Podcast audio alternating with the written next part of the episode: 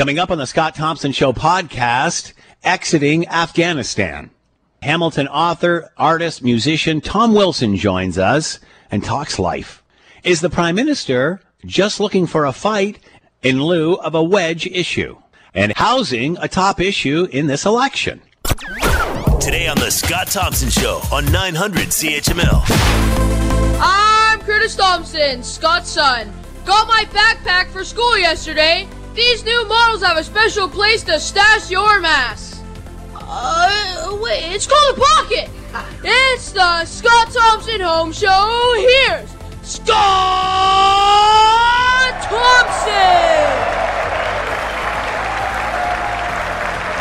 He's got a shirt. Look at him. He's got a shirt on. Oh, but he's I walk. He walks away. He's got no pants. Ah, there you go. I, I knew it couldn't be perfect. Uh, good afternoon. It is 1210. It is 900 CHML. I'm Scott Thompson. Will Erskine back at the station, keeping the Scott Thompson home show between the pipes. Feel free to jump into the conversation. We would love to hear from you. Uh, lots of ways to do that. You can send us a note via the website, Scott Thompson at 900CHML.com. All right. Uh, obviously, we've watched the situation uh, in Afghanistan appear to go from bad to worse. And, uh, uh, you know, hearing of uh, Canada has uh, pulled the troops out of Afghanistan, although they say there's some still there, but I'm not really sure what that all means. Uh, and now we're hearing of explosions at the airport. To talk more about all of this, political reporter for Global News, Amanda Connolly, is with us. Amanda, thank you for the time. I hope you're doing well. Thanks for having me. So, what is the latest uh, at uh, the uh, the Kabul airport? Uh, obviously, we have heard that uh, Canada has pulled out its last flight, I guess, uh, out of Afghanistan. So, what is the situation right now, and and in regard as well to the explosions that we're hearing about? Well, there's very little information right now that we can say with with any uh, real certainty. But what we what we can definitely say is that this is a uh, a really quickly evolving situation. We're getting a lot of new information coming in. So far, what we know is that the Pentagon in the U.S. has confirmed what they say is at least two explosions near the Kabul airport one of them at one of the main gates where we know people were waiting in the hopes that they would be able to get in and access uh, one of the final evacuation flights leaving.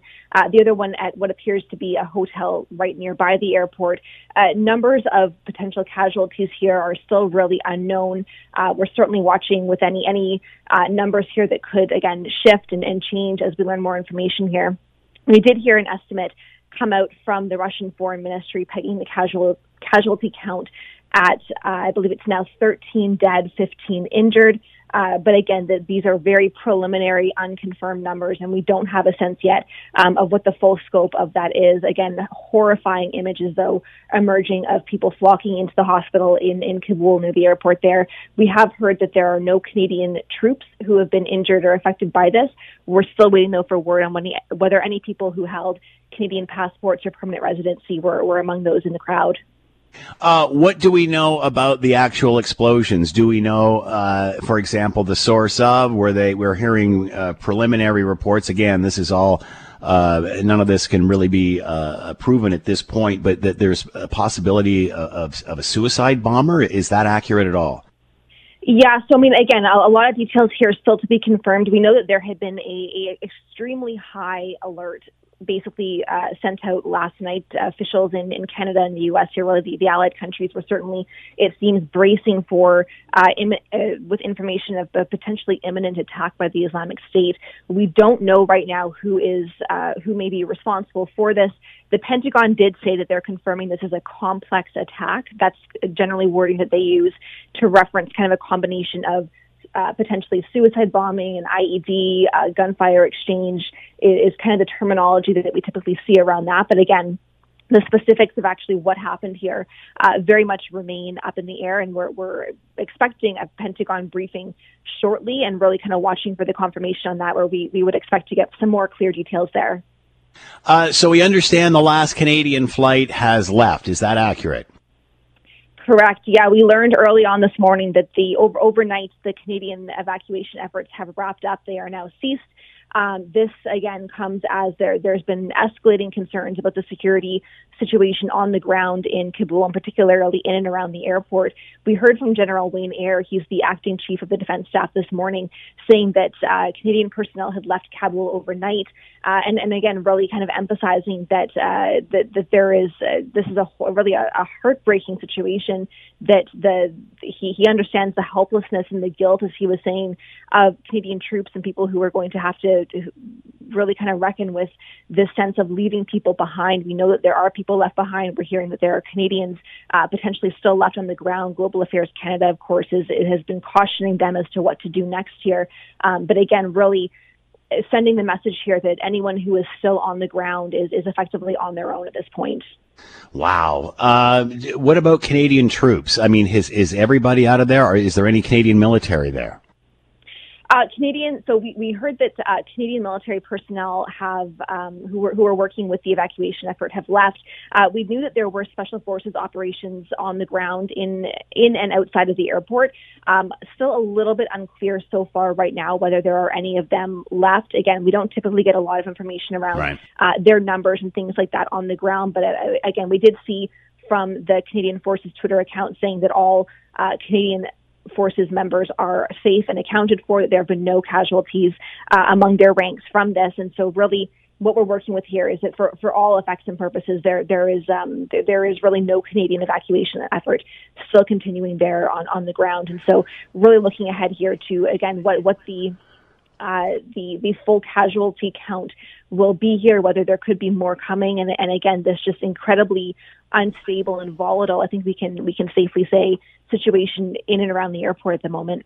We remember, Amanda, a couple of days ago, we were talking about the August 31st deadline, and that was it. That was the final uh, date, and uh, Americans would be out and such. Obviously, Canada is out as of last night. Is, is there chatter now that the U.S. may stay?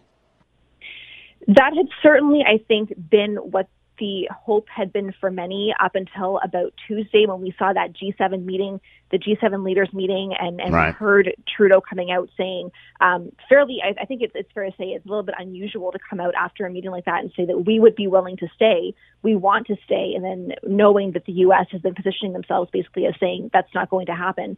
And again, the, the August 31st deadline there has been in effect for a long time. They have for a while now been saying that August 31st they would be withdrawing American troops. But again, this this um, the, the complicating factor here is that American forces are the ones who control the airport. They are the ones who have logistical, intelligence, security, all of those things. They are the ones holding that down at the moment, and because of that. They have to be the last ones on the ground to, to close that up and the, the last bodies there to, to leave the airport. Everyone else who's been involved in this air bridge effectively is trying to stagger their exit to make sure that they're leaving in effectively the, the most um, timely and secure way possible. But again, doing that, um, you're, you're kind of balancing these, these, these different factors here of how do we get our people out safely and also um, what happens to people that we can't get out who are, who are left behind. Amanda, you may have just answered my question. I'm not quite sure, but um, if the U.S. is going to stay there till the 31st, as you just described, why would Canada not stay till at least the 31st or the 30th and, and, and keep trying to get as many people out as they can in the next at least four days? Yeah, again, this this really has been, I think, a question that a lot of people are asking, and, and understandably so.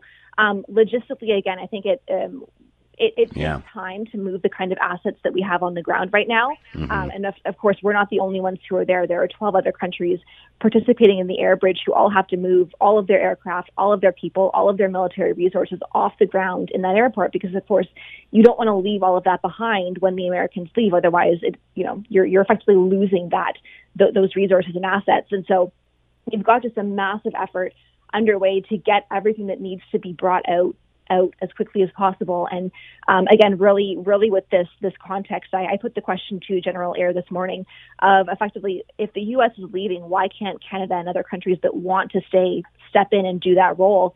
He was, I, I think you can say, blunt in his answer, saying that there there is no other country in the world other than the U.S. that can project the force needed to actually hold and secure the airport right now. There is no other Mm-hmm. country, no coalition of countries, even if we work together, that can match that force projection capabilities of the U.S. So with them out, it effectively seems to force our hand. Wow. Um, and, uh, obviously, when this started a few weeks ago, uh, uh, and, the Taliban started making their moves, and, and, and people were were stunned at the speed in which all of this happened. And then, of course, the Taliban took over. Uh, we saw the news conference. There was the alleged charm offensive. Things are going to be different. We invite people, women, whatever. Blah blah blah blah blah. Uh, now, obviously, we see hard deadlines and and what's been happening at the airport and now obviously suicide bombers. Uh, no one's got a crystal ball here, Amanda, but man, the next uh, few weeks, few months, what what is in store for Afghanistan? That really is the big question right now, and it's it's incredibly hard to say. It's incredibly hard to watch. Of course, um, you, you you certainly think of all of the people who, uh, all of the Canadians who lost their lives in in that conflict. Um, I think uh, 158 Canadian soldiers who died uh, over the course of our mission there, and and again over and over we're hearing this question of for what? Was it worth it? Um, General Eyre did did not really answer that question when it was put to him today, effectively saying that only time will tell whether it was worth it, uh, and that the focus right now has to be on the people who who we were able to get out. In terms of, I think what happens more broadly with next steps here, again, we're seeing Canada really pivot towards the focus on resettling the people who will be coming here, and also shifting to work both in the humanitarian sense on the ground. Of course, there's there's going to be a huge humanitarian crisis happening here um, with the, the the thousands, hundreds of thousands of displaced people internally in Afghanistan because of the Taliban violence, and also figuring out how do we work with our embassies in the region in countries potentially like Pakistan to process all of the claims they're going to be coming through from people who fled across the border, right? Just an, an absolutely massive, massive undertaking and, and still a lot of questions about how it will unfold. Uh, obviously, Amanda, Canada in the middle of a federal election now, uh, during all of this and a global pandemic. Do you think this will affect the campaign in any way? It's hard to say right now. Um, we're, we're certainly seeing a significant interest and, and um, compassion from Canadians about what is happening right now. Real heartbreak, uh, the, this kind of pressure and, and demand for why can't we do more. You know, I, I covered the 2015 campaign um, back when the former Conservative government was, was coming under a lot of criticism for their their positioning around the the Syrian refugee crisis and, and things like that, and that that absolutely heartbreaking photo of of um, a little boy on, on the beach there Yeah. of course, and, and really had a significant impact. I think what we're watching for right now, again, we know that Canadians care deeply about uh, the well-being of other people, particularly when it comes to things like refugees and, and conflicts like this that we have been so involved in over the years. This really, I think, is going to be. It's, it's certainly been a weight on the campaign so far. There hasn't been a single day where uh, Justin Trudeau has not been asked about this. And so, really, what we're watching for now is again what the effect here is going to be and whether the the the concerns and the criticisms coming at the government for their handling of this and for why they didn't act sooner are going to really start to have a drag on that as we saw in 2015 again two very different circumstances certainly but a lot of similarities it seems between them Amanda Connolly with us, political reporter for Global News. Amanda, as always, thanks so much for the time and insight. Much appreciated. Be well. thank you Uh, let's bring in Merwardid uh, Zayayi uh, in her final year of studying law and political science at the Kabul University in 96. Uh, when Taliban first t- uh, uh, took charge, she is now senior director of Canadian Women for Women in Afghanistan and joins us to discuss what's going on uh, right in front of the world. Uh, how are you? And thanks for taking the time to join us. We greatly appreciate this. Uh, thank you for having me. Um, uh, and uh, um, it's a it's a uh, how how should I say how I feel how I am uh, very desperate and very stressed and very worried. Tell us about your experience and how you got out and, and what that was like for you. Um, my my situation was different because I have been in Afghanistan for all my life until 2018. Uh, that I came to Canada for job, uh, so I'm working here. Uh, but um, I know that the experience uh, other um, fellows, other Afghans are uh, going through, uh, especially with immigration. Uh, recently, it has been uh, a, a nightmare, a disaster. Uh, it's putting yourself at risk. It's just something like 50-50 chances of being either died or killed or be, being rescued. Uh, obviously, uh, there were forces uh, in Afghanistan for 20 years. During that time, we did see change. We did see women uh, move forward. We saw them becoming educated and such. Is it different now, even though we're seeing the Taliban return? Is it a different Afghanistan now simply because there was that 20 years of somewhat stability? Absolutely. Uh, there, this is a different Afghanistan uh, from 1996 that Taliban took over. Um, uh, a whole generation of educated uh, population uh, with uh, as much as high degree of masters and PhD holders. Um, and having the opportunity to work with the multicultural organizations on development projects um, holding high ranking government positions. Um, so, all uh, progress in the country in terms of uh, free media, um, uh, sports, even. Um, uh, so, uh, things have changed significantly for all citizens, including and particularly for women, having had the chance of uh, um, achieving so many uh, in so many front lines uh, uh, from from uh, education to uh, employment to be activists to form civil society organizations.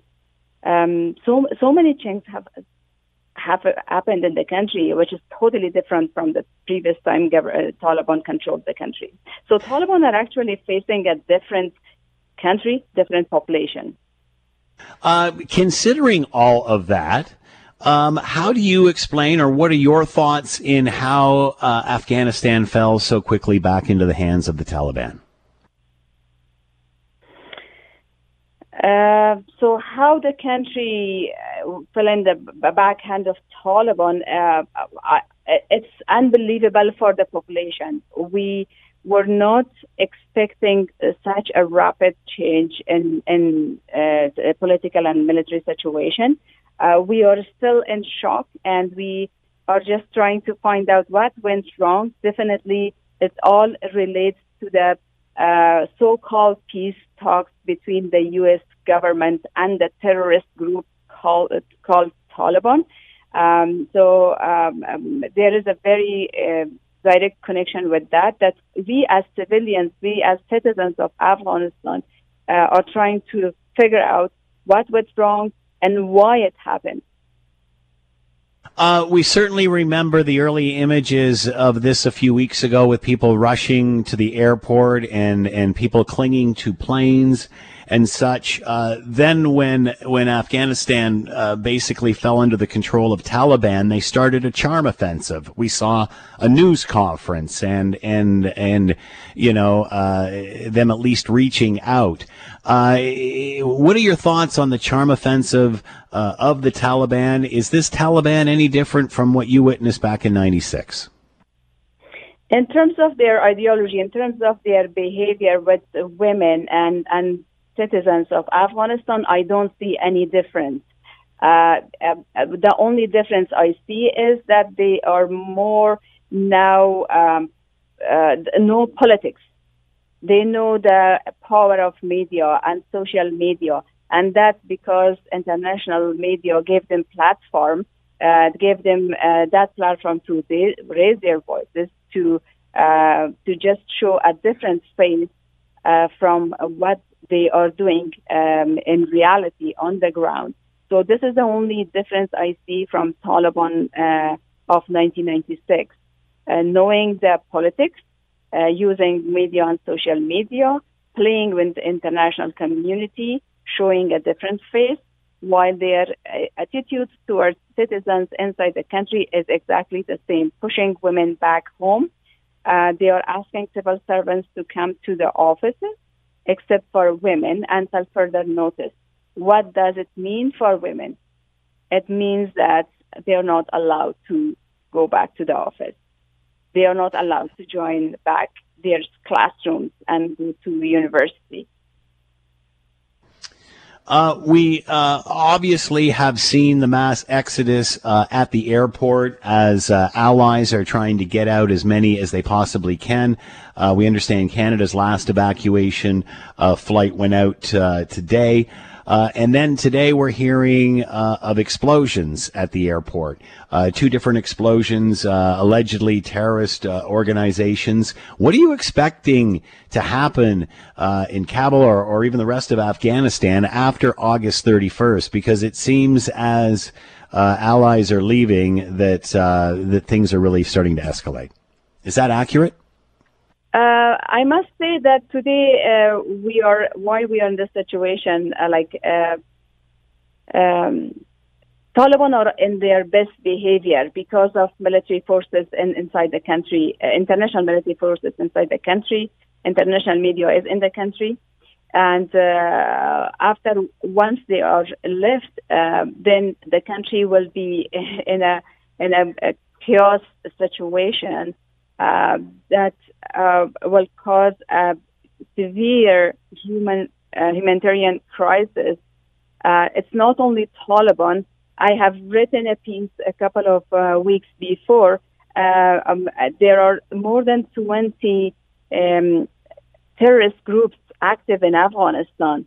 They are they will be fighting inside Afghanistan against each other, against civilians. they will conduct terrorist attacks and it will be soon uh, beyond the borders. The attack will be beyond the borders.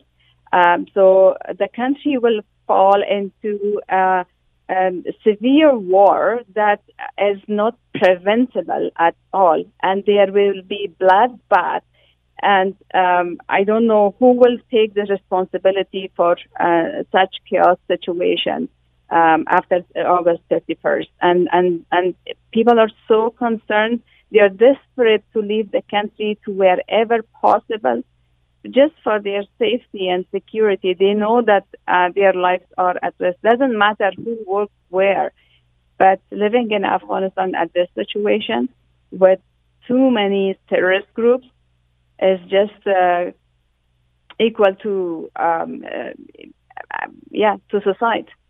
What should be the world response here? Uh, many said, uh, you know, obviously 20 years was a long time to be in, that Allied forces had to get out. They thought over 20 years that they had trained uh, uh enough personnel to at least hold their own, which has many asking questions is what happened there, because obviously 20 years of training didn't mount to much uh, there.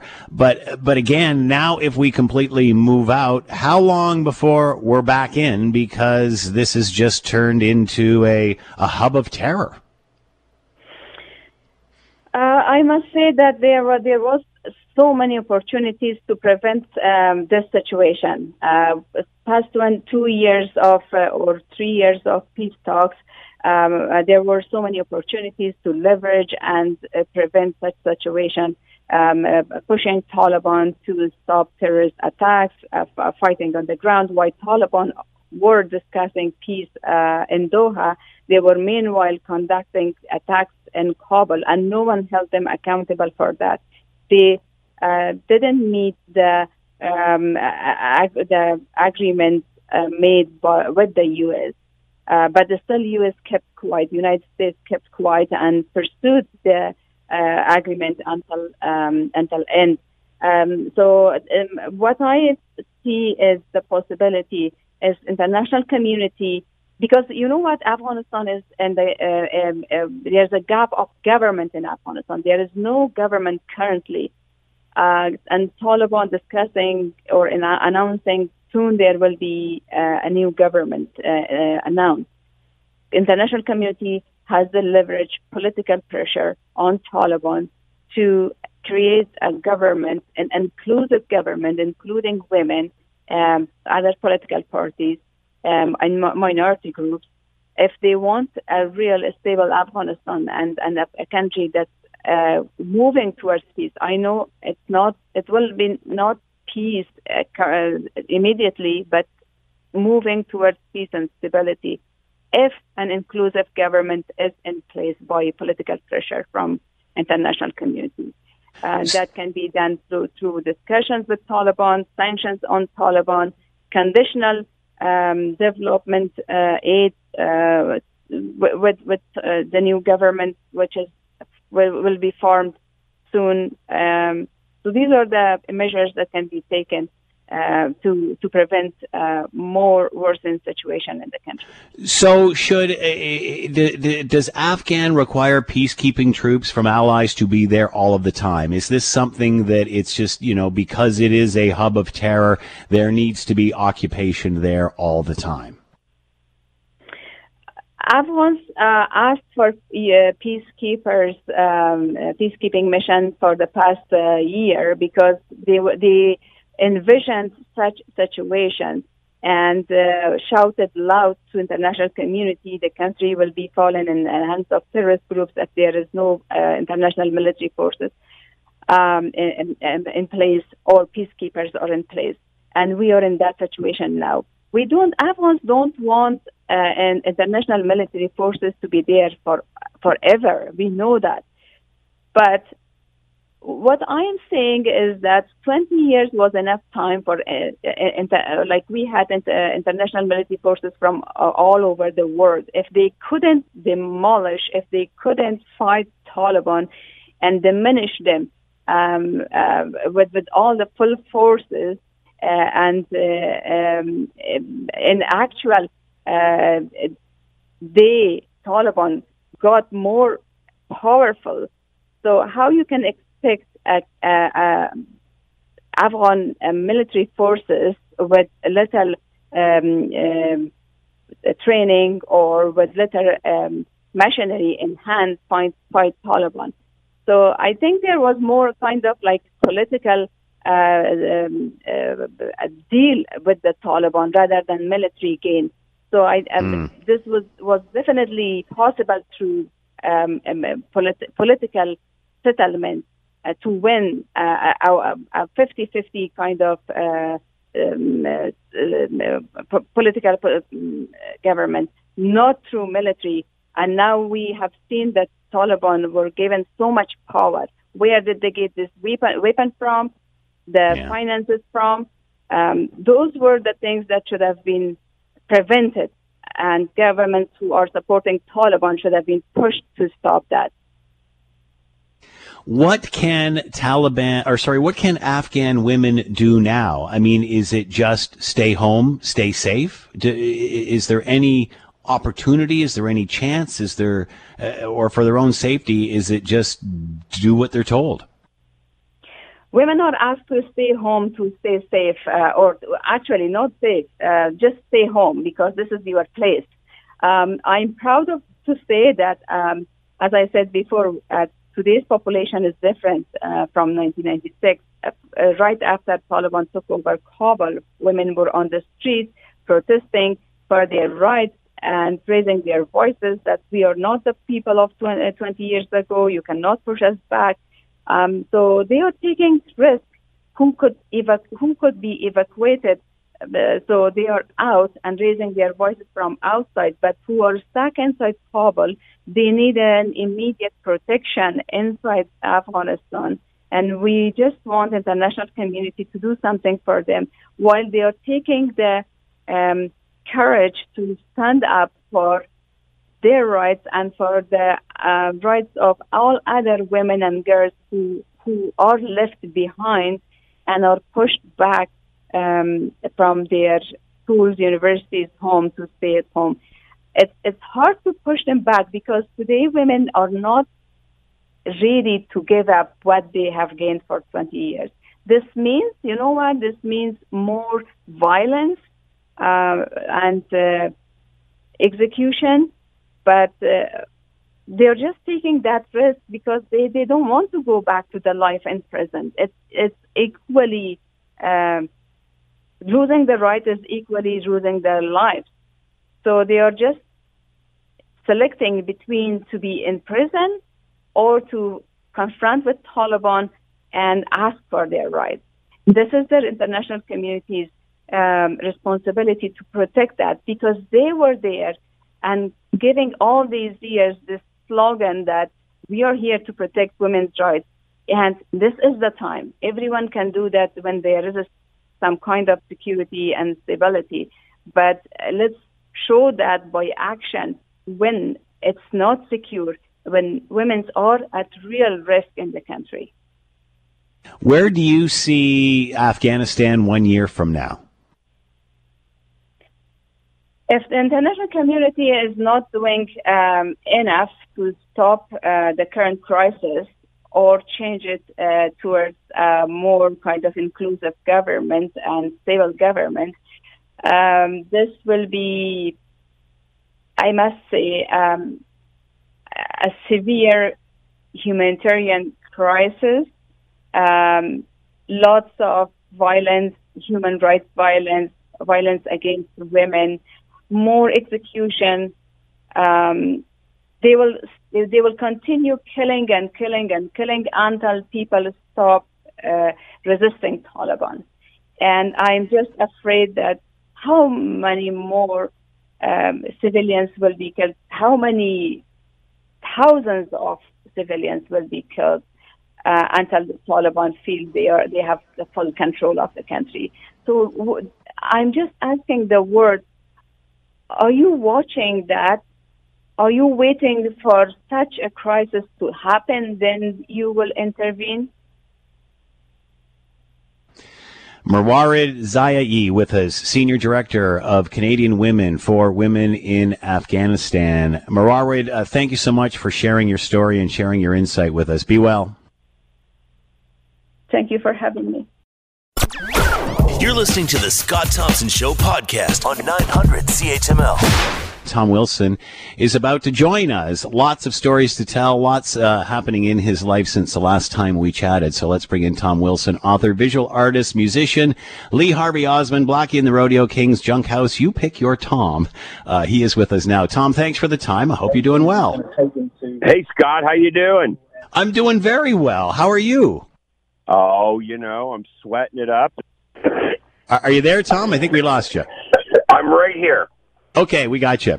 Uh, so, uh, thanks for taking the time. Uh, obviously, uh, lots going on with a global pandemic. What have you been up to? I've been uh, writing a second book uh, for Penguin Random House. That's been going good. I wrote a. I, I've been busy. I'm going to tell you. I don't. I hate to say this, Scott, but I have thrived throughout the pandemic only because all of the noise of the world uh, has uh, subsided a little bit, and that's enabled me to be able to not have to do business and not have to worry about selling tickets to Massey Hall for Blackie and the Rodeo Kings, and be able to concentrate on my art and my writing. And that's what I've done. I've I've been on a strict schedule for the last year and a half, practically. I get up in the morning, I write, I write music. I'm working with Serena Ryder presently, Blackie and the Rodeo Kings, Iskway and uh, I'm doing a soundtrack for a movie. And then I go to my art studio at the Cotton Factory and I paint all afternoon. I am basically Scott, a spoiled brat. so, any plans, uh, any thoughts in the future about going back out on the road, back on tour with any one of these uh, various bands? Uh, it's funny. I've been uh, only in the last month. Uh, my my wife said uh, in July, I said, "Well, you know what? I'm just going to keep painting and going to keep writing because you're going to be surprised. There's going to be a bunch of shows come out." And sure enough, uh, I'm working uh, every week, uh, practically up until Thanksgiving weekend. Uh, I've been to Calgary and Saskatoon. I've been to Nashville. I've been to Ottawa. I've been to Prince Edward County and uh, it looks like that's going to keep going. I end up in San Francisco in the beginning of October. We'll see how that goes, and then uh, and then I'm home for Thanksgiving. So I, I'm I'm busy. It, this is a this is a great time. Also, I should let you know that uh, I have a play that's going to be opening uh, the season at Theatre Aquarius in 2022. So we're looking forward to that too. Holy smokes, that's incredible! Uh, and on top of that, Scott, I just have to add one more thing and they're presently making uh, a movie um, uh, on the book right now. It's been in production uh, throughout the pandemic, so it's Uh, been a busy time. Uh, obviously the book, your life story, and your discovery. I'm guessing the second one is an, is the second edition of this, and you all of a sudden being recognized and registered as a Mohawk. That's right. Yeah, that just happened in the last couple of weeks. I mean, the second book is uh, um, uh, called Blood Memory, um, and it is uh, it's a continuation of uh, of the story because you know, finding your identity. This is going to be a book uh, strictly about identity. Identity, Scott, is something that most of us take for granted. But for those of us that actually have been adopted and don't know where we are, uh, where our origins are from, it is a journey, and it's a journey that I'm uh, I'm going to continue. I'm at the age of 62. Hopefully, I have 20 more years to keep discovering uh, um, more about my identity and more about my culture. Talk about the process and what it meant to you to become recognized and registered as a Mohawk.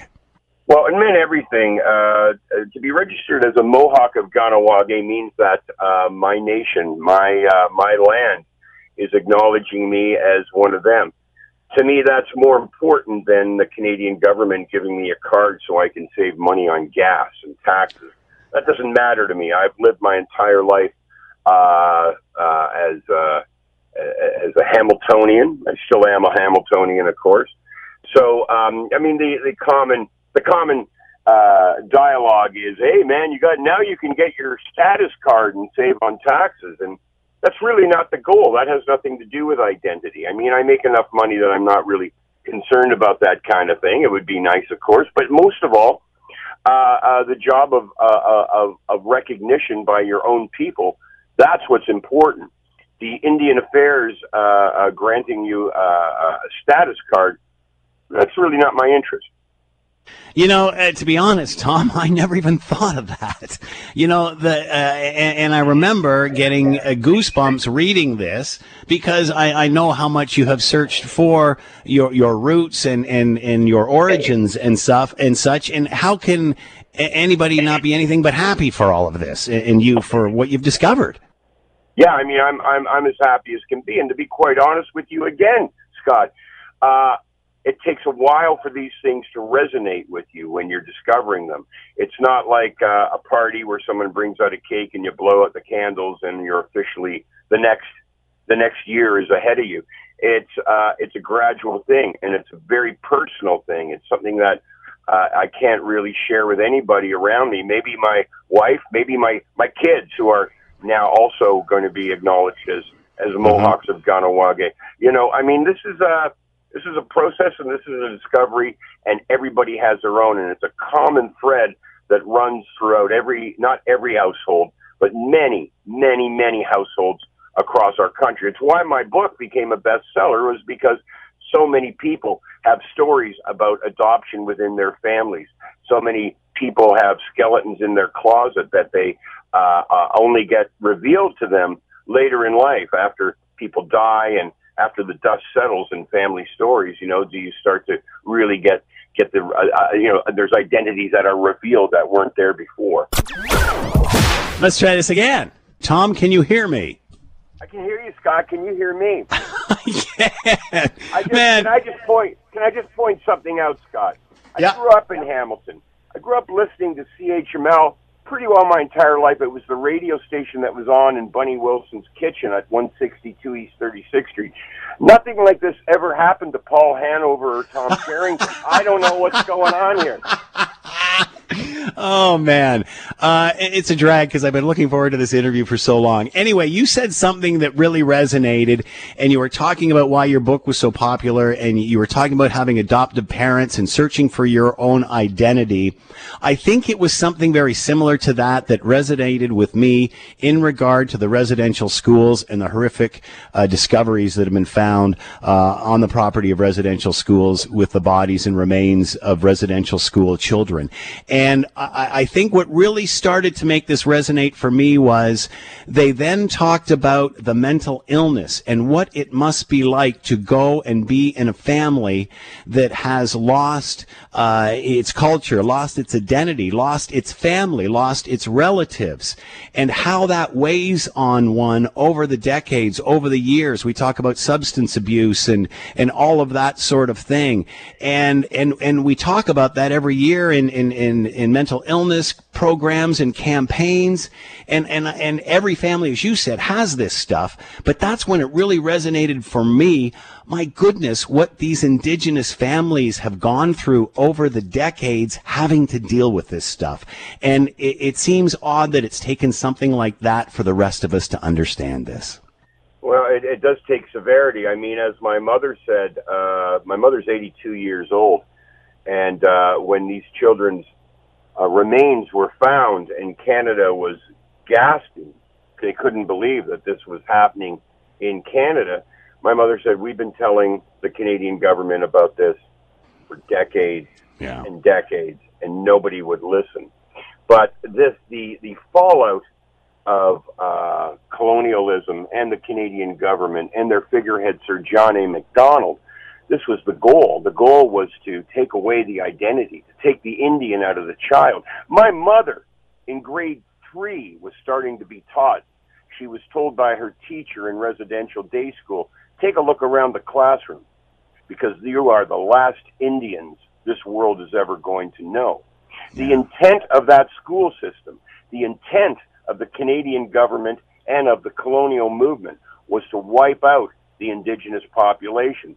And since they couldn't wipe us out, now we're made to be we're need, we're almost like fallen soldiers. You know what I mean? We're almost like people that are uh, allowed to be mocked and to be considered um, uh, an appendage on society because it's pretty hard to pick yourself up. The the, the generational trauma that's going on is uh, it, you can see it you can see it every day if you take a look around. Has what we have all discovered, and as your mother said, we've all known for a long time, you can't hide behind this. Has has has this changed Canada in some way? Has it changed our perception of all of this? Well, uh, I guess we're going to wait and see. I mean, there's a lot more. There's a lot more remains, children's remains to be found. Uh, uh, you know, we're up to I think about five thousand right now. Uh, dead children that the Canadian government uh, was and the Catholic Church uh, churches were responsible for for uh, let's just call it murder. Um, there's a lot more to come, Scott. I think that the uh, that Canada shouldn't uh, start picking their jaw up off the floor yet. That there's a lot more to come. Um, I mean, this is a story that that should have been told. You know, can I just say before we go any further, because I know you're probably going to ask me about that damn statue downtown, right? But let me just let me just before we get to that, the way I, I still believe that we live in the greatest country in the world. For everything that I'm saying, I believe we we live in the Canada is the greatest place. George Wilson, who raised me, lost his eyesight as a tail gunner in a Lancaster bomber in the Second World War. I went to every Remembrance Day as a kid. I stood for the Canadian flag and everything that that stood for. And I am now known as an indigenous Mohawk from Kahnawake. And I'm telling you that this country needs to listen to one another. We've got to maybe get rid of Twitter and maybe turn off CNN and Fox News for a while and start sharing each other's stories. Because as my mother said, we've been telling the Canadian government about these dead children for several decades and nobody listened. So I really suggest that we all start listening because that is how we are going to be a greater country and that's how we're going to understand each other. Be, until we do that, we're going to be lost. And I think a lot of Canadians have been lost in what to do, feeling the way they do over all of this and disgusted in our own actions for probably not looking at this sooner. But, and many have said, what do we do? What can we do? But you just brought up a very valid point. Just listen. Just listen to the stories. Just listen to what they have to say. It's true. Hamiltonians did react. Hamiltonians sent, uh, sent uh, well, I don't, I don't know what the number was, a thousand, two thousand letters to City Hall asking for the removal of Sir John A. Macdonald's statue. But the archaic system and the white men and women inside City Hall chambers, it wasn't enough. And City Hall did what they usually did, okay? Let me just say, make it black and white. They let the people do the dirty work for them. Hmm. So in, instead of them having to have the uh, the mark on them that they made the decision to remove that statue, they cowardly allowed pe- the people of Hamilton to do it for them. I think that sucks, and that's nothing that that has no.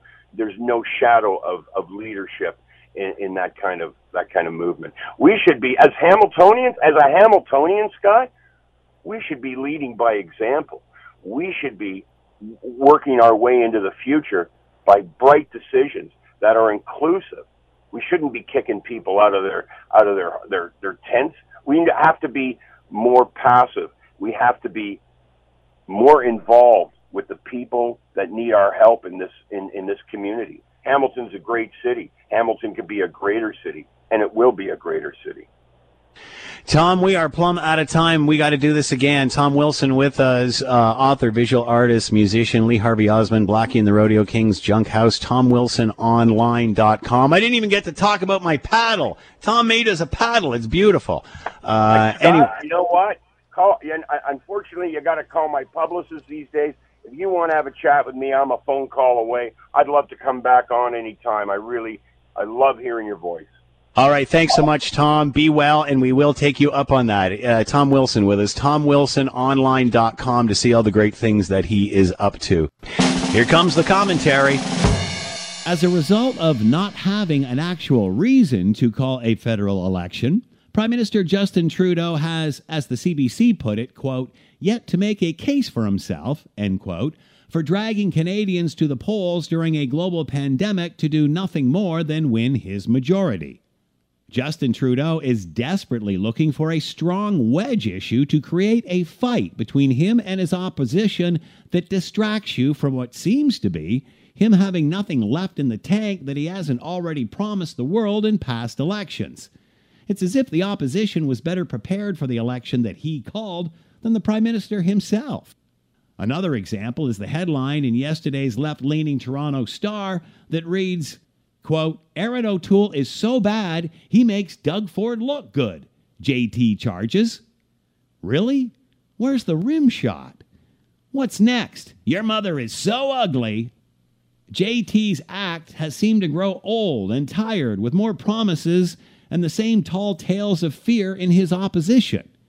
It's what one resorts to when you don't have much else to offer during an election no one wanted. I'm Scott Thompson. You're listening to the Scott Thompson Show podcast on 900 CHML. You know, I, it's interesting that um, that this is just really coming out now. And, you know, uh, I, I, didn't notice it. You know, people are on holidays every so often. People are away, then they reappear. Uh, but oddly enough, the timing of this and the fact that, uh, you know, we remember at one time we had NACI and Health Canada giving conflicting information and, uh, you know, but let all the scientists speak, even though they're all contradicting each other. Uh, and now we've gone from one extreme to the other extreme where we're not hearing from Dr. Tam. Where's Dr. Tam? Paging Dr. Tam. Paging Dr. Tam. Can we have an update? And it appears that uh, because of the election, that has all uh, been put on hold. Uh, Michael Taube is with us, Troy Media syndicated columnist, contributor to the Washington Times. Michael, are you there? I'm here. How are you doing? I'm doing very well. Thank you so much for taking the time to join us, Michael. I greatly appreciate that. Uh, there's been My lots pleasure. of chatter today about Dr. Tam, how we haven't heard any news conferences, uh, uh, anything talking about this rise in cases that we're seeing. Is this just part of normal government during an election? What's going on here? It is a little bit. I mean, unfortunately, what happens, generally speaking, is when an election is called, the sitting government obviously manages things. Um, you still keep a base number of staff members around to handle certain issues, especially something major explodes. Like, let's say, major international event explodes, like a war or something like that. You need to ha- have a team, even if it's small, sort of assembled to um, to put out messaging, to put out any sort of talking points or speeches that are necessary for either the minister or the leader or the prime minister, if you're actually part of the government and for that reason, you just keep people handy as best you can. Uh, so there's always people around. So I mean, obviously, something very, very awful happened with COVID nineteen. The liberals would, in fairness, have people around to deal with it as best they can. But at the same time, unfortunately, things also fall by the wayside, which is wrong. I completely agree. But it does happen from time to time. The difference here is we're dealing with a global health pandemic. So this is not an issue that we can let drop versus, say, you know, extra money for, say, building of a bridge or some sort of a tunnel that is just announced, but unfortunately, you know, it, they might take an extra day or two to do it. When it comes to something like a global pandemic, whether Dr. Tam is speaking or whether some other issue has to be discussed, or more importantly, the daily COVID 19 rates, which is the big thing, um, that's really where the problem comes into play because the public wants to be kept up to date. And I can see that being the point if things were stable, Michael, but they appear not to be because the last press release that she did do without going out in front of people said that the cases were up like 38%. So if that is, doesn't warrant a news conference, what does? And again, as you mentioned, this isn't government policy. This is health and safety during a global pandemic. Yeah, no, I completely agree with you. Look, I mean, no matter what, and what I said to you is just is, is the way government operates and look, I mean, during an election, I was actually part of a team that stayed back and actually dealt with certain things. I was in 2008. So I know how the messaging works for that. But I agree with you that something like COVID 19, the public needs to be kept informed of everything. Even if everything is moving along swimmingly, we want to know that as well. So I completely agree with you that if the Canadian public is being left in the dark, or if Canadians feel they're being left in the dark, that is completely wrong. And it's incumbent on the federal government, in this case, Prime Minister Justin Trudeau and the Liberals, to fix it as quickly as possible. So, uh, is this an advantage for the prime minister? Would it be bad if Dr. Tam was sitting out here every week or every day saying the numbers are going up? You know, it. Look, I mean, obviously, anything that is negative affects the federal government, even if their hands are not necessarily "quote unquote" dirty from it. In the case of COVID nineteen, you know, Justin Trudeau can point blame and fingers as he loves to do on most other issues, every which way except for himself. He never looks in the mirror directly and realizes that he may be the issue more than anything else. But certainly, yes, I agree with you that um, if if something major comes along, one, the federal government has to deal with it. But two, yes, it is possible that Justin Trudeau might say that, well, if everything is going along and it's going swimmingly and everything seems to be in proper order, what is the necessary need or what is the need to always have details coming out or floating out all the time. However, quite frankly, you know, if Dr. Tam and others say that there should be a more uh, regular update system in place, which obviously right now during an election we don't have, I don't think most Canadians, no matter what their political stripe, if they have one, would disagree. I want to ask you about a couple of headlines that uh, I saw yesterday, uh, and the question's been raised. The, you know, was the prime minister ill prepared for uh, this election that he called? Uh, the CBC yesterday, over a week into campaign, Trudeau has yet to make a case for himself, mm-hmm. meaning why there should be an election. Uh, the Stars headline was Erin O'Toole is so bad he makes Doug Ford look good. JT charges uh, I'm waiting for a rim shot and your mother's so ugly jokes. Um, like what, like this appears to me like there are no issues here for the prime minister to jump on that we haven't already heard many times over. So he's just looking for a fight here. It appears he's looking for a wedge issue to fight with people and divide people. That's the only strategy they have right now. That's what happens when you have an early election call that very few Canadians wanted. And I'm not saying that because I and others have been writing for it for various publications, and I just recently wrote it for the National Post, and I'll be doing other stuff for them. But I mean, obviously, this is something that a lot of people, whether it's prominent columnist like Andrew Coyne or or anyone else, they we all look at the same sort of thing.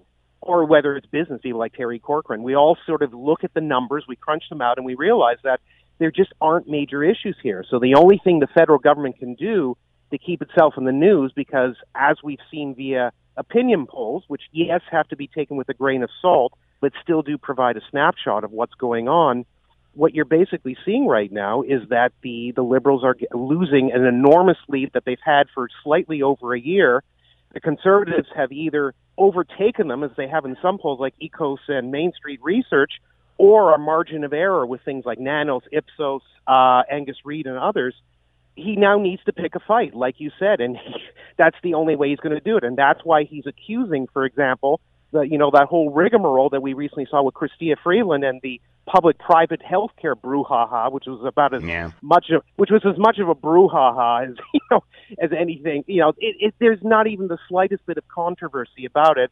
And you know, we've been through it, and I'm sure you've talked about it with other people.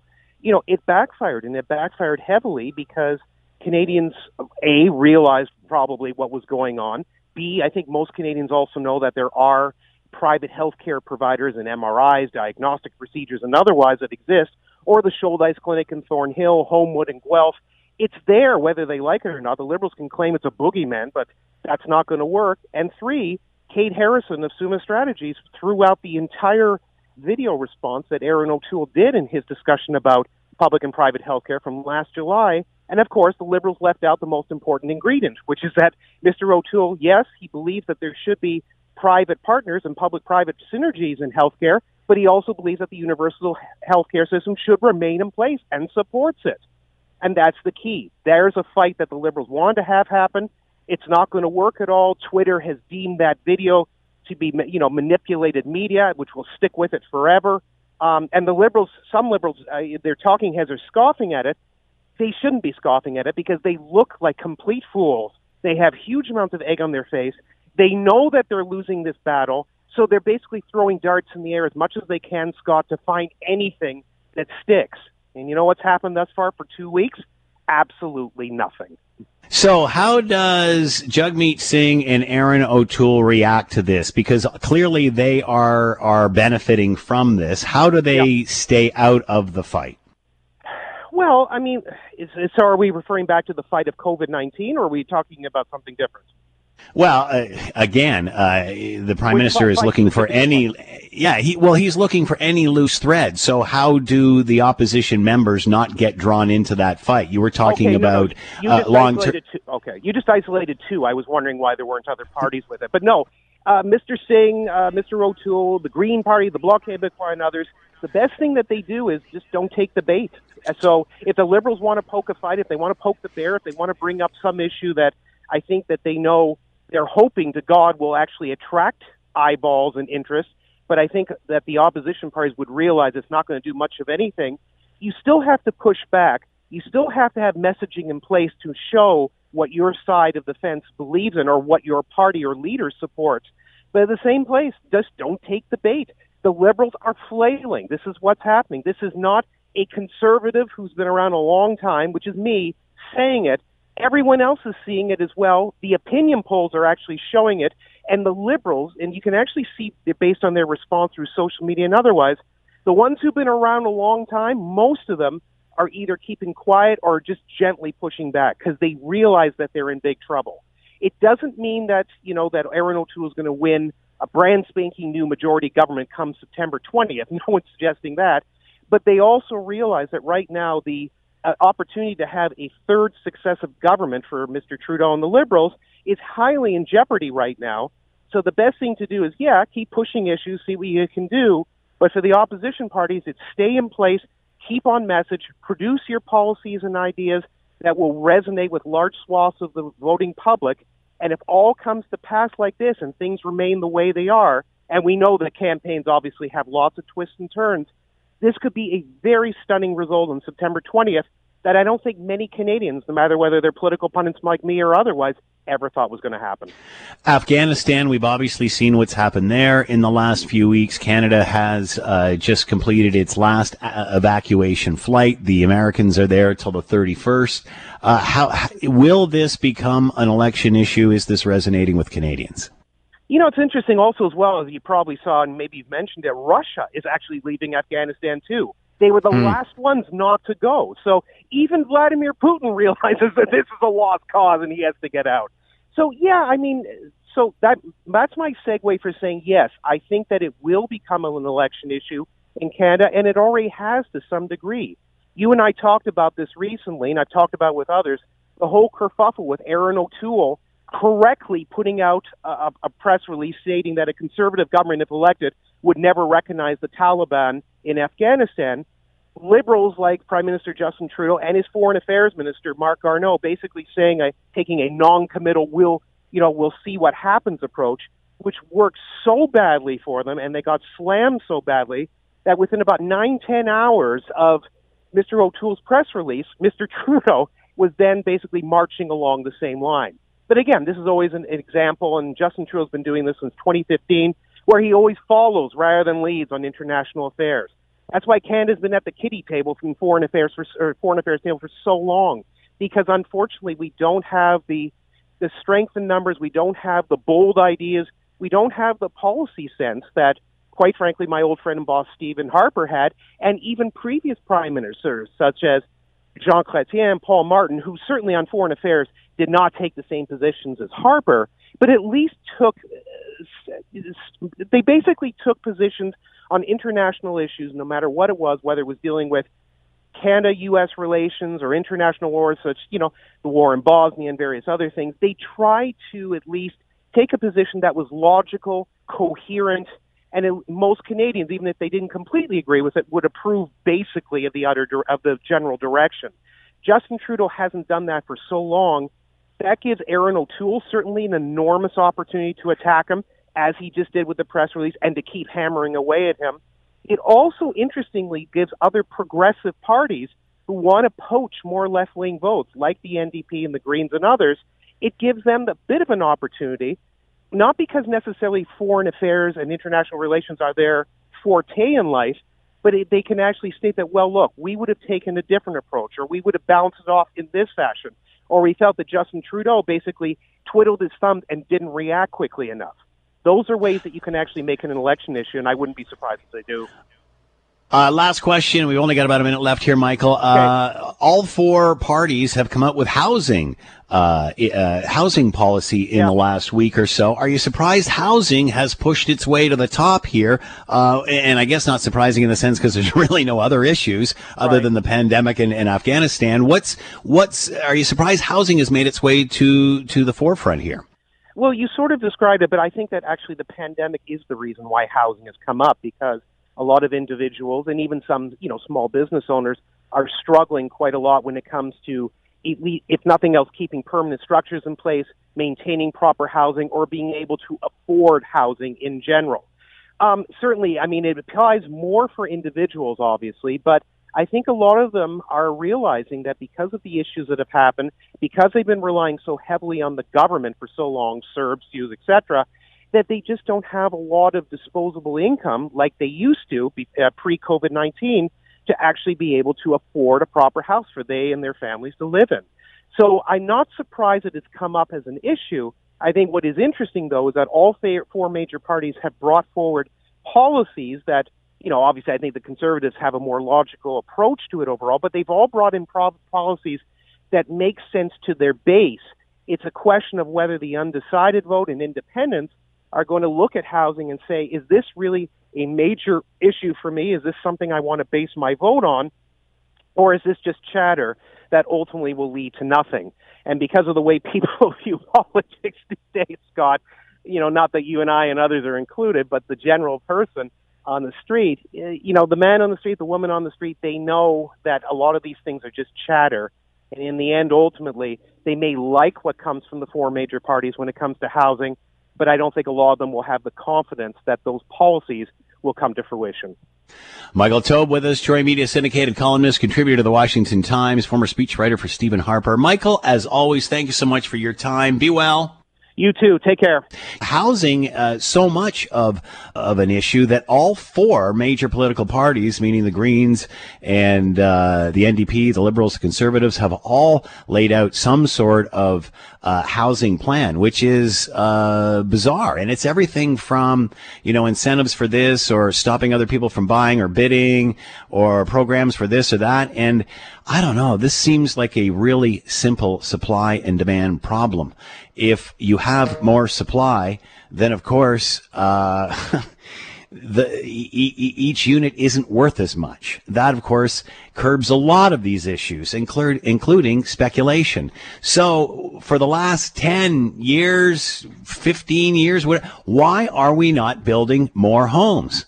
Why are we not creating more smart homes? Why are we not creating more smart neighborhoods that are linked with transit and such? Why are we not doing this? Instead, we're stacking uh, ourselves up like cordwood in a country that is, uh, you know, as large or larger than the United States with 10 times less the population. You know, it, it's insane. And I think one of the reasons we're having this discussion now is because we have spent a year and a half in a global pandemic and we realize we don't need to live like Europeans in order to survive and to be happy and, and, and to be prosperous and to save the environment. You know, it's like expansion is bad, building is bad, housing is bad. Yet we think, you know, we're always talking about we need more immigration to fill the jobs and to c- continue to prosper and to grow. But we don't seem to be building anything. So, uh, you know, at least in the U.S., Biden's Build Back Better plan includes infrastructure and roads and bridges and housing and and, and we just talk a good game. Let's bring in David Oikle, president of the Ontario Real Estate Association, and is with us now. David, thanks for the time. I hope you're doing well. I am. Put me in, coach. That was awesome, Scott.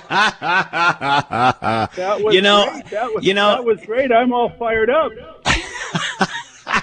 Uh, maybe you should be interviewing me. Uh, you know, I, I, you know, I'm amazed, and I guess I've been through enough elections to see this crap over and over again. Whether it's talking about a mandatory vaccine or whether it's talking about housing. Now we have all four political parties, major political parties, have come forward with a housing plan. Does this surprise you that this issue is pushed to the forefront? You know, not really, uh, Scott. Uh, know, we've been talking about it. OREA and our member boards around the province have been talking about the need for, uh, you know, addressing housing affordability for since long before the pandemic. Um, and uh, we've been talking about it, and, and really it comes down to what you just said. I mean, the laws of supply and demand are undefeated. Um, you know, we, we need more supply, uh, and you know, it's really gratifying. And we knew coming into the election, once it was, you know, that uh, it was going to be a top three election issue. We felt uh, because housing affordability affects uh, a lot of people or their their kids or the, directly or, or indirectly. Um, so we knew that it was going to be a, an issue, and we're really gratified that all four parties have uh, have lots of stuff in there. I mean, you pointed out that there's you know pluses and minuses of, of all kinds of different things, but the fact that it's being talked about is something that we're uh, we're really grateful about, and uh, and we're enthusiastic about the conversation conti- continuing for sure. Why are we not building more homes? Why is there an anti-building mentality? It seems in this province now.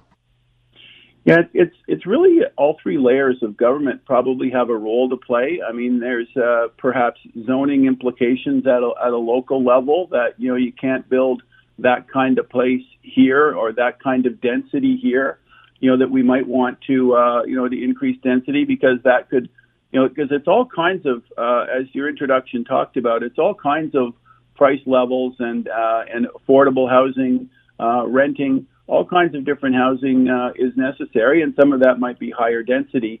And so, uh, you know, the municipalities have a role to play to, uh, allow certain densities. Um, you know, the province has a role to play uh, for for sure. Uh, you know, to uh, assist with that um, uh, those approvals.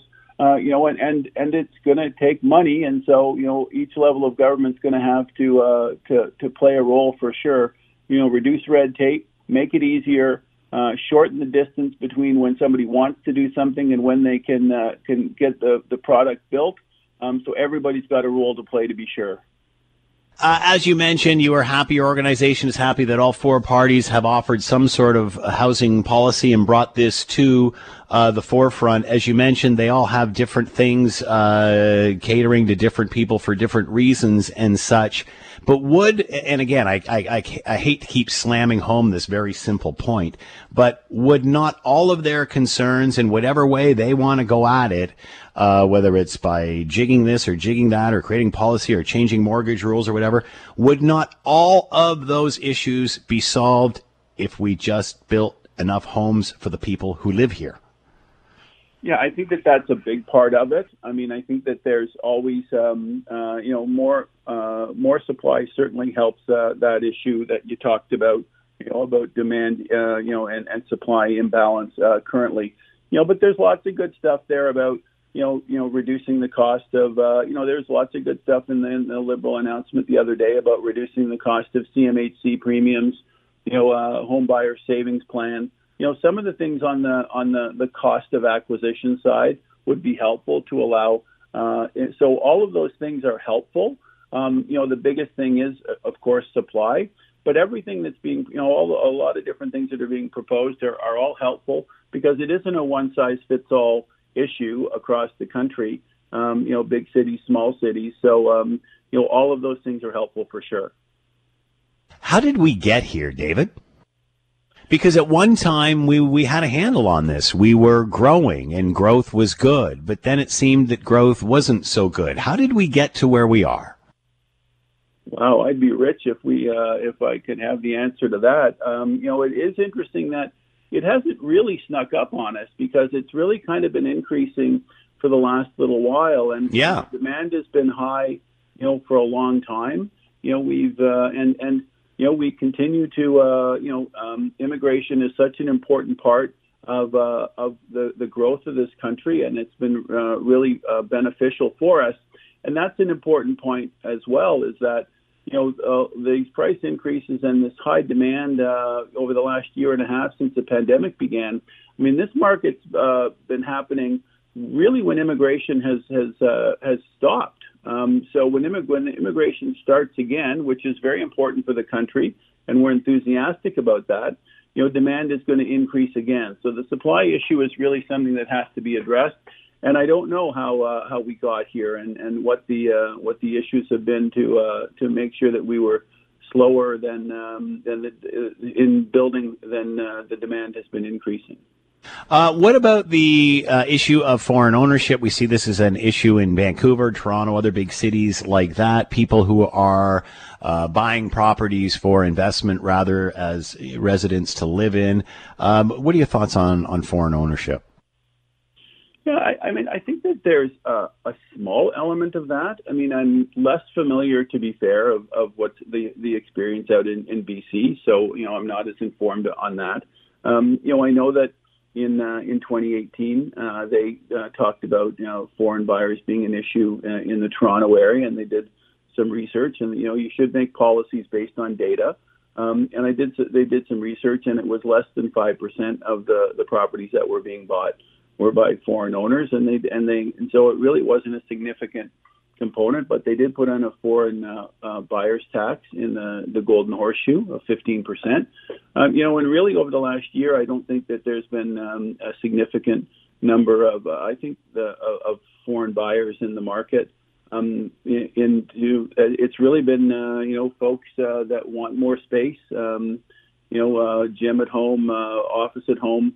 Um, so I think it, it, I don't think that's been uh, driving the demand in Ontario over the last little while. But if policies are going to be introduced, it should be based on on good data. Um, and uh, you know, I think that you know, vacant houses, a vacant house tax is always an interesting idea. Again, based on you know, should do it based on data, so that you know, housing is at least productively used. I mean, I think that those are good discussions to make sure that people are living in the properties that are available. Uh, you alluded to this, David, but how has this pandemic, this global pandemic, changed things in the in the last year and a half? Well, I think that you know I'm in Ottawa, um, and so you know uh, you know large uh, percentage of the, the, the you know half the folks here you know uh, work for high tech, and half the folks work for uh, the federal government. Uh, you know, broadly speaking. Um, you know, uh, you know, obviously some institutions as well, you know, hospitals and and, and such. But you know, people realized that they didn't have to live, um, you know, uh, they didn't have to get to the office every day. Uh, they're working from home. Um, they realized their partner was really loud on Zoom, so they needed more space than in their condo and driving each other nuts uh, a little bit. So they wanted more space. They could live further away from home. Uh, we got people asking, you know, what's the Wi-Fi like if I'm going to move out to Carleton Place or Almonte or Arnprior or, you know, and have an acre or two or maybe be on a lake. So people have realized that they can live in a variety of different places, and and uh, and that has uh, given them a little bit more elbow room. And if they have to go into the office, uh, you know, they're they're prepared to do that commute. So it has adjusted the way you know people have lived, um, and I think that that has been healthy to uh, you know to spread people out a little bit. and I think that that is probably uh, you know going to continue. I mean, a lot of people are going to head back to the office, uh, but maybe not even full time. You know, there's still going to be a work from home strategy for sure, um, and uh, you know, gyms and you know people want a little bit more elbow room. So I think that's uh, those changes are probably semi permanent for sure. Uh, it wasn't that long ago and it was all condo, condo, condo, especially here in southern Ontario. They were popping up like mushrooms. Uh, considering what you're saying here, David, how does this change the development discussion? Uh, less attractive are condos now, more attra- high rise condos, let's say, and, and more attractive are homes with some space. Well, I think that that um, space has always been, uh, you know, an important thing. But I think that condos are are, are always uh, in, style for sure. I mean, I know that in in Ottawa, I speak about knowledgeable about that. People are heading back to school, so um, you know the you know we have two universities in downtown Ottawa, and so that's uh, that's an important element as students uh, come back. You know, it was a little quieter in condos last year, but uh, that is picking up again and people still want to, you know, there's some people that still want to be able to walk to their office.